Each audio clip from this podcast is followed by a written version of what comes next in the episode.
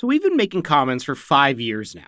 It's over a hundred episodes and counting. And our plan? Well, it's to keep making more seasons, even more episodes. And when I say we, I don't just mean the Commons team.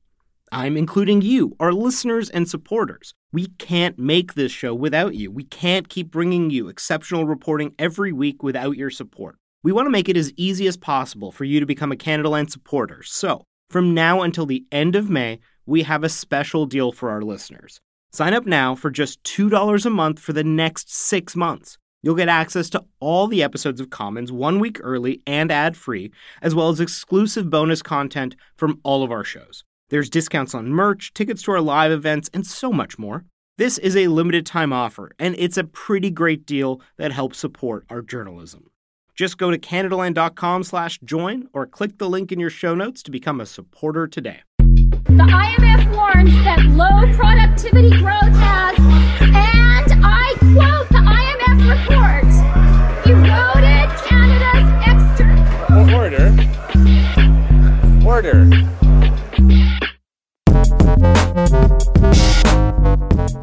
So, Supriya, how often do you have colleagues at work who, in order to improve the quality of the workplace environment, kind of yell insults at you and try to take you off your game? Well, Desmond, I'm quite the wallflower usually. So if anybody, You? yeah, well, I joke, right? This is me being as sarcastic as possible. If I ever had a coworker yell at me, come up at me in my face, there'd be tables flipped, there'd be coffee spilled everywhere, and maybe a bruise or two. Well, you know, it's funny that you should say that because the workplace that I'm describing is the House of Commons. It's our parliament, where every single day during question period, members of parliament try to take each other off their game by yelling insults, interrupting, cheering, jeering. It's like a schoolyard. Ah, yeah, if anybody's watched question period, it's hard to get through one question without hearing, you know, members from opposing benches go rah rah or whatever. You know, it's it's it's very it's uh it's really off-putting to me, and I'm a political person. Well, it's not just off putting to you, it's off putting to the majority of Canadians who were surveyed about this. And members of parliament were actually just surveyed about this in a recent study by Samara. And guess what? Most members of parliament think that heckling is disruptive, but most of them also admit to doing it. That's what gets me. If you don't like it, then why are you still doing it? Well, Supriya, I think this is a classic case of don't hate the player, hate the game. And to talk about both, we have an MP from Calgary, Michelle Rempel, a conservative, to talk about decorum and heckling in the House of Commons.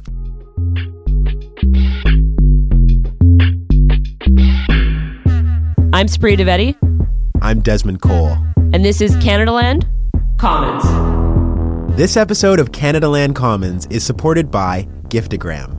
I love Giftogram. It's a super easy way to send gifts without having to go to the mall, and I mean, who really wants to go to the mall anyway? Because the best part about this is that they curate the gifts for you. So there's a great selection right there on your phone. It's available on iPhone and Android. And did I mention you don't have to go to the mall? Valentine's Day is coming up. Not sure how prepared all of you are for that, but Giftogram has you covered. They've got a bunch of categories specifically for Valentine's Day, like BFF and hashtag couple goals. Let's look at some of these gifts. We've got a Four Seasons 60 minute couples massage. Oh, hey. Anoop, are you listening? Or how about this is a really nice one a six month record subscription. That's really cool and super original, too. Now you're just three clicks away from sending one of these great gifts. You download the app, choose your gift, and click on the person you want to send it to. See, and this is the best part about Giftogram. Because it's 2016, nobody has addresses anymore. Do you have anybody's addresses? Because it's 2016. Yeah, yeah. Who has a Rolodex or an address book? But this is the best part. It doesn't even matter. All you need is an email or a phone number, and Giftogram takes care of the rest. It's basically like sending an email. Plus, Giftogram won't even charge you until the recipient accepts your gifts and gives the address to Giftogram. It'll be there in three to five business days. So if you sign up right now, you actually get $20 towards your first gift. And just use the gift code CanadaLand. That's right, the gift code is CanadaLand for that $20 towards your first gift on Giftogram.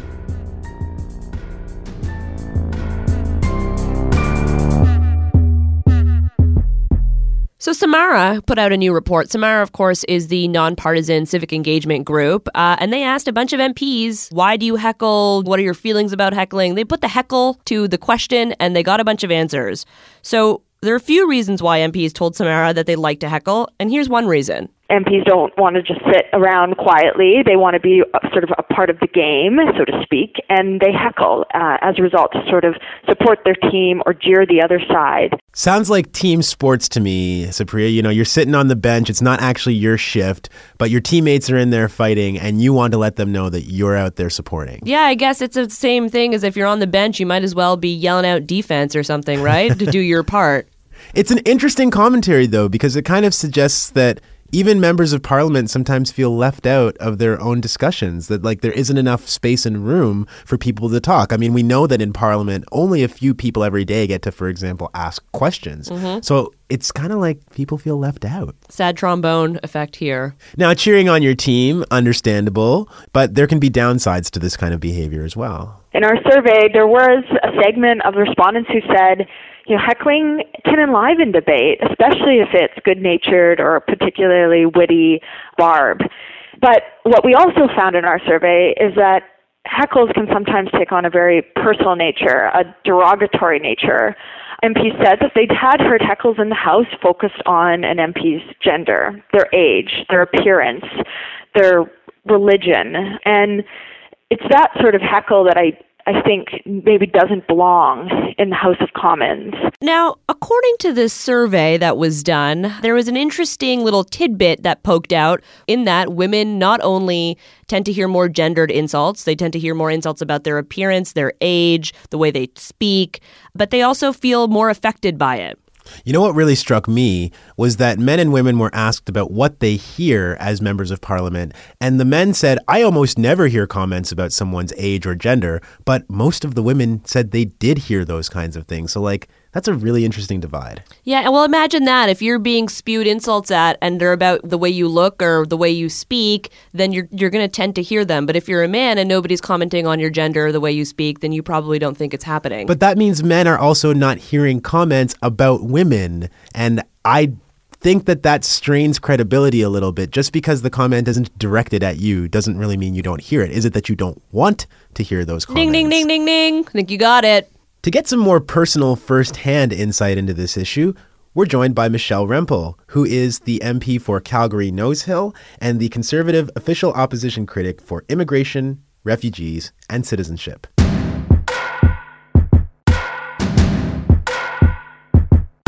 Michelle Rempel, what is the state of heckling in the House of Commons as you see it right now? How much of a problem is it? Well, I think you have to appreciate that people that run for office are typically passionate people, right? And I mean, there's a certain responsibility that you carry as an elected representative, especially, you know, many of us have a hundred thousand more people living in our riding. So, you know, politics and public policy, it should be a passionate thing. So sometimes I think, you know, when people uh, interrupt or clap or, you know, cheer in the House of Commons, it's because there's, you know, passion there. So I, I want to kind of clarify that I, I think it's a good thing to be passionate about being a public servant and you know having that role.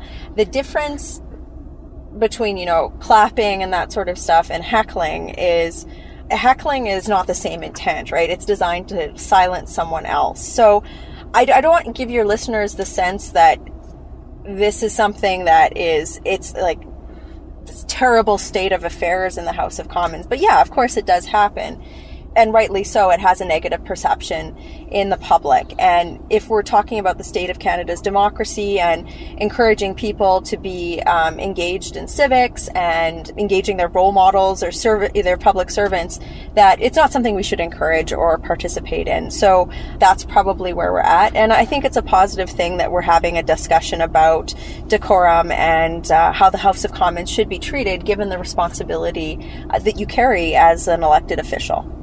Absolutely, couldn't agree more. One of the findings of that Samara study that we were talking about is that a lot of MPs they may not like the heckling, but they all sort of admit to doing it. So, Michelle, we have to ask you: Do you heckle? You know. I've heckled back, you know, which probably isn't uh, the best thing to do because, uh, you know. Hey, man, you got to hold your own. Fair enough. But here, here's, I know what you're going to ask me. You're going to ask me, what do we need to do to fix it, right? I think the answer to this problem is it's not something that you can legislate away or, you know, put fines on or, you know, put all on the speaker's shoulders because, again, each of us are elected to be the voice of thousands of people. So it's incumbent upon us to treat that privilege and that responsibility with the gravity that is required. And that means governing your own behavior accordingly. So for me, this really boils down to personal accountability and personal actions. We had an incident in the house very recently where I was quite fired up because, you know, I was being heckled at and I got into it. And was that appropriate? You know, yeah, I want to hold my own and I, you know, you feel emboldened, but I also think that the best way to treat the House of Commons with a certain, you know, it's about debate and an exchange of ideas. And to me, that's the epitome of what the House of Commons can and should be. And it's all up to us, I guess. It's fair to say that, but I see that in this study, the people who MPs say were most likely to heckle included backbenchers. So to me, this is like the kids at the back of the class who are furthest away from teacher and are kind of misbehaving a little bit. What incentive is there for members of parliament, especially backbenchers who have been kind of participating in this culture for a long time, what incentive is there for them to change their behavior? Well, I'm going to push back a little bit because I don't agree with that. And I think it also depends on the sample of who responded to that survey. I mean, the Prime Minister of Canada just heckled me a few weeks ago. So I think that all sides are probably guilty of it, but I don't think it's fair to say that it's endemic to one group versus another and that it's, you know, sort of a long bench lines, if you will. By the way, I, I, just have to ask since you mentioned that, did you actually hear what the Prime Minister said to you when he heckled you? Yes. So if you must know the exchange, I asked the um, Minister of Immigration uh, a question, and his response was, "Well, you should look a little more cheerful, or the member should look a little something to that effect." You know, I was gonna go ahead. Yeah, no, sorry, go ahead. I'm trying to figure out what my tone needs to be in the House of Commons because the Syrian Refugee Initiative, we've had a couple of questions on that. It's a very serious issue, right? So I want to make sure that my tone imparts the seriousness and the fact that I think the questions that I'm asking are actually nonpartisan to a large extent. And that's how I've been trying to frame my tone out in the House of Commons since we've come back after the election. So I was really surprised. He answered something else before and it was quite glib and she's probably well intentioned and he'd be in the House of Commons for a long period of time. So that surprised me. But then when he said that answer, I was just like, I yelled across the um, House of Commons. I said, You never would have said that to me if I was a man. And that got everyone all, you know, everyone's yelling. And so at that point in time, you know, I'm saying this, and the Prime Minister is laughing at me. And I look at him across the aisle and I said, Are you laughing at this? He nods his head. I said, You're really laughing at this nods his head. And my colleague goes, You're laughing at this. He goes, No, I'm laughing at her. Again, we're passionate people in the House of Commons, but when we're talking about heckling and who does it, it's this all boils down to owning our own personal behavior, right? And making sure that we're treating the privilege that we have to be in that place with a great degree of gravity. And after this all happened, I raised the point of order in the House of Commons and I asked for an apology. And I made the comment. I said, I, I question whether my colleague would have said those particular words had I been a man in this place. I just got booed, like serious, serious hardcore boo, right? And you know, if you if you've ever been in a room like that where it's you know the acoustics are quite interesting, it's like this wall. It's like a force weapon. Do you know what I mean? Like it's this just this wall of sound, and um, it takes something to stand there and then push through it after that, right? I mean, for me, that was like my reaction is it, it emboldens me, right? But that's tough, right? So it is what it is, and I don't want to sound sanctimonious. I want to sound this is from the bottom of my heart when we're talking about heckling and you know we talk about democratic reform and reform in the house. The speeches that I've given on this particular topic, uh, you know, everything from heckling to whether or not the speaker should be regulating what the answers are like in the House of Commons, like if we really have to talk about somehow regulating or legislating people's behavior in the House of Commons and content and answers and speeches. Like, I, we've got a bigger problem, right? Yeah, I mean, it's it's basically people just shouldn't be jerks, right? That's what it comes down to. You can be passionate without being an asshole at the same time, and uh, that shouldn't be too hard to do. One would think, anyway. And also think about what we're trying to do there, right? Like, the House of Commons is a place where we represent all Canadians in how public policy and legislation is put together in a G7 country. Like it's a pretty big responsibility. And you know, I've had a few people say like, "Oh, you know, this and that. This is how we should be finding heckling or defining it." Or maybe it's uh, it, it, happens because backbenchers don't have another outlet, and et cetera, et cetera. And I'm going like, you guys just have to tune into CPAC. It's very romantic. I highly recommend it. like, let's say 1:30 Eastern, so about half an hour before question period. There's always debate happening, right? There's probably five or six people, like five or six MPs in the House of Commons when we're debating government legislation, and to me, that's like the bigger question. I mean all parties are guilty of this, but some people grab a speech that's been written by a staffer, walk into the House of Commons and deliver it what I try and do is my staff are always looking, we're looking at the order paper, looking at what's, we're looking at mandate letters to the ministers, platforms, whatnot, trying to ascertain what legislation is going to be forthcoming, when things are scheduled. And I do a lot of the research myself and I write my own speeches and I try and speak on issues that I know I'm getting feedback on in the community that are important to the community, that are important to me, that I've campaigned on. And it's not necessarily related to my ministry or I've spoken on so many different topics. And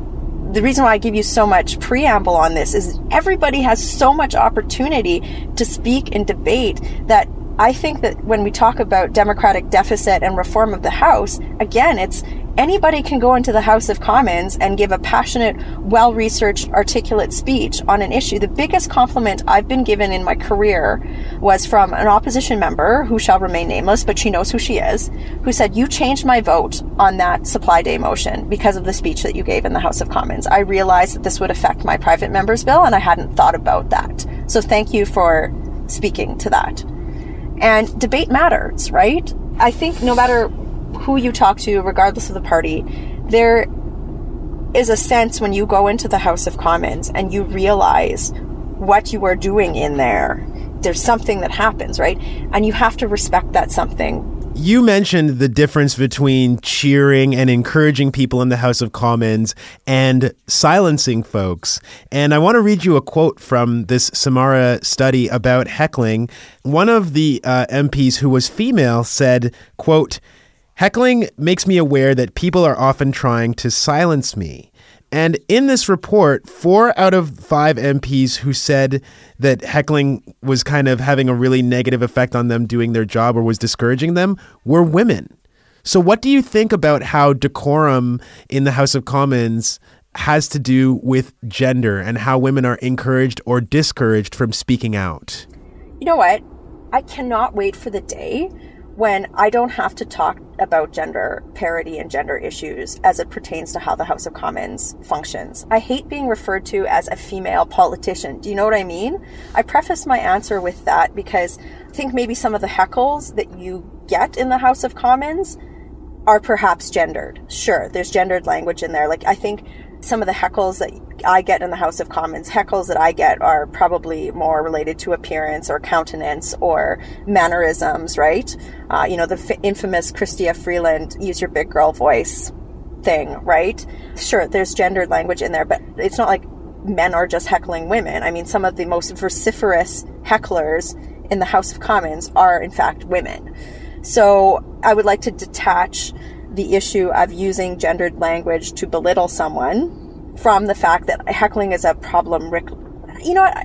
Heckling is a responsibility writ large, and how you behave in the House of Commons is gender blind. I hear that, but you did point out that John McCallum's comment would not have been made to a man. You went out of your way to make that point. So why was that important to you as a woman in Parliament? Because I mean, it's the ad hominem attack, right? The, when you get debate training, the ad hominem attack is like the most basic logical fallacy, and it usually occurs when someone's got nothing else to say, right? When you've gotten under their skin, when they know you have a point, right? It's a sign that you're winning the debate. So to me, you know, I think Uh, when you're making an ad hominem attack. Ad hominem, just for clarity, being against the person rather than against their argument. There's something wrong with you rather than your argument, right? Whatever that content is going to be, it's not going to be factually based. It's going to be something that comes off the top of your head. And so, you know, that gut reaction, the responsibility of putting that content out there is of the author, right? But again, I do think that you have to somewhat, I guess that's my point, is you have to separate, okay, well, we shouldn't be using ad hominem attacks in the House of Commons, period, whether they're sexist or racist or whatever. Like, I mean, I think that I think everyone would agree on that. I'm going to switch gears just a, a little bit here. Uh, you're you're pretty digitally savvy. You're on social media a lot. I want to ask you a little bit about this since we're just on the a thing a little bit. And I, I know you you said that you didn't want to talk about being a female politician, but I need to bring it back to this because do you not think that you get a lot more vitriol, hate, you know, just a lot of crap spewed your way on social media as well, simply because you are a you know young smart woman who happens to be a politician who doesn't really hold back and you know know, you speak your mind. I'd like to think I'm just good at my job. I think it's unfortunate that in certain social media platforms, which I think, you know, we could have this entire other discussion around, you know, is Twitter dead or not? Anonymity breeds contempt, especially on that platform. I have a pretty good gut sense that there's maybe four or five people that have 8,000 sock puppet accounts each that, uh, you know, cycle through them because you can tell it's similar language and whatnot. And yeah, sure, some of the languages, you know, it's very sexist. You know, I've had some outside of sexist or I don't like you. That's, that's a different sphere from threats of physical violence. I, I want to make sure that that that is not right and needs to be taken seriously. But for me, that marks whether or not a social media platform has any utility, right? Even if I disagree with someone or they disagree with me, is there enough respect to have it be useful in terms of public policy development? And I've sort of noticed a decline in that in my Twitter usage in the last I'd say probably a year. It's pretty ugly partisan and it's pretty ugly personal. Yeah, I remember a point actually where you were actually just RTing anybody, a lot of their, your trolls and a lot of the crap that you were getting, I guess, to make a point. And because I, I think that was really eye opening for a lot of people because a lot of people just assume that the stuff that you're getting is that partisan stuff, but not necessarily, you know, the really personal about appearance or gender or what have you and like the threats of violence. Yeah, I know, but I mean, like maybe I'll push back a question to you guys. Like, is that my role, right? Uh, and that's something that I've struggled with in the last year because when I retweet someone like that, I give them a platform. You know, it's one thing for me to call to attention to that sort of stuff, but should I be using my platform to be giving trolls like that airtime, or should I be using that especially now in opposition, you know, point out issues or concerns or, and, and, so that's where I struggle sometimes. Like I, you know, it's interesting because we're sort of of a cohort right now where we're just trying to figure out how public policy dialogue works in these new medium and I don't have the answer to that. I get a lot of people who say like why are you retweeting these people? And like Twitter is not precise, right? So my point was like this is wrong and this is garbage. But some people might construe it as like why is this coming through my feed? Like your job is to talk to me about what's going on in the government right now or listen to my concerns. So I don't know. I, I what do you think? I mean, I I, I I, loved it. I loved it. I, I yeah. I have to tell you that it's refreshing when we can even have that discussion and when we can ask those questions because maybe there aren't any real rules for how these mediums are supposed to be used and it's up to the judgment of the individual and yeah I agree with Supriya that I thought that you were bringing attention to something that was really important and no one likes to see that in their feed, but no one likes to know that those comments are being made and they're still happening. So I think it was a bit of a dose of reality. Yeah, and, and more often than not, I feel like a lot of people are just, they pretend it doesn't exist or don't know it doesn't exist because it's not happening to them or people that they know. So that when it's happening to a member of parliament, it kind of maybe makes you think twice of your own behavior online if you are, you know, one of those online commenters or one of the people that have sock puppet accounts. There's an interesting sort of intersection here between what we were talking about with heckling and you know, sort of the online world. Because again, it's about how we as a country engage in public policy dialogue and what all the different roles of all the different people that are associated with that process do. And I don't think that there are rules per se. I, I, don't think there should be rules on how you use communication media in this sort of an environment. And to me, my responsibility to my constituents is to be authentic and it is to, you know, be honest in how I communicate. So do I make people raise their eyebrows when someone like, wow, why would she put that out there? Because you know what? I've grown up with technology, you know, I, it's something I've grown up with. I communicate differently and I use those tools in my public policy making in a different way. And I, you know what? I am okay with that and I'm admitting it today, you know? So I think that's a really good piece of feedback, especially when you're talking about how do we make the House of Commons and how do we make our democracy more functional. Now, Michelle, speaking of rules, the new Speaker of the House, Geoff Regan, has said in his first address to the House as the Speaker, he said, quote, I will not tolerate heckling. We do not need it. We will not tolerate unparliamentary conduct. So there are rules about what can happen to you in the House of Commons, and you mentioned some of them. You can be fined, you can be asked to leave the chamber for unparliamentary behavior. So if uh, Geoff Regan keeps his promise and starts really laying down these rules on people, what effect do you think that that will have? Well, it's the power of the name and shame, right? Like, I would find it very embarrassing. I hope I never would be in this situation that the House of Commons has to say, you know, the honorable member for Calgary Nose Hill um, s- save that snide little remark until afterwards. Or so I can't remember. He used like some words like that uh, on someone in the House in the last session. I can't remember what it was, or just before we broke for Christmas. And similarly, I was in the House of Commons. One of my new colleagues, uh, she just got elected in Lethbridge. She was giving her maiden speech in the House of Commons, and there was two liberals that were just like loudly heckling her. And so I tweeted that they they were heckling her, and they left the House of they they heckled they, they left once I think they saw it on their feed pop up right? So again though I think it boils down to I'm glad to hear the speaker and wants to do that. I don't think you'd get any argument from any political party that we shouldn't be doing that. But I do think like I know I sound like a broken record. It comes down to how you conduct your behavior in the House of Commons right and also You know, this- with all this talk, yeah. I was just going to say the House of Commons, it's this very sort of long, narrow, cavernous place, right? So the speaker is going to hear stuff that's sort of right in his immediate earshot. It's difficult for him sometimes, like to hear at the far end of the House of Commons. So sometimes you'll get people saying, you know, the worst heckling happens at the far end. And again, that's where I like, we need to give, you know, the speaker a little bit of help, I think, once in a while. Sometimes people say, and the Samara report has said, that leaders of political parties are really the ones who should take responsibility for improving decorum in the House. There is a leadership race coming up for the Conservative Party. Could a potential leader of the Conservative Party, Michelle Rempel, have something to say about decorum and other issues? That sounds damn good, by the way. Leader Michelle Rempel. Just putting that out there. This is out of scope of the interview, you people. no, I. Uh, my position on our leadership remains the same that it has been for the last couple of months, and that is we've gone through a party, we, we 10 years where we haven't had a leadership race, more than that, right?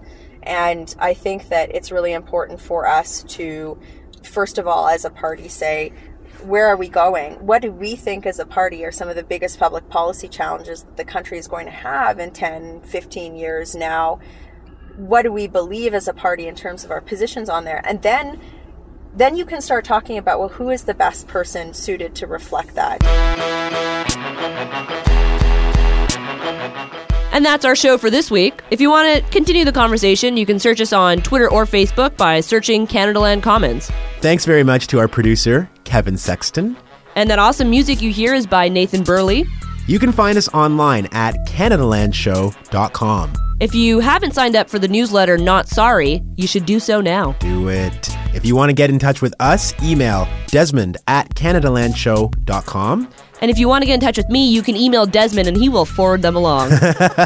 You can subscribe to us wherever you get your podcasts on the internet. and remember, if you like the show, please support us. Go to patreon.com slash Canadaland. Now, Canadaland Shortcuts will be out on Thursday, and the next episode of Canadaland Commons will be up next Tuesday. Peace. Oh like, I don't know how you play.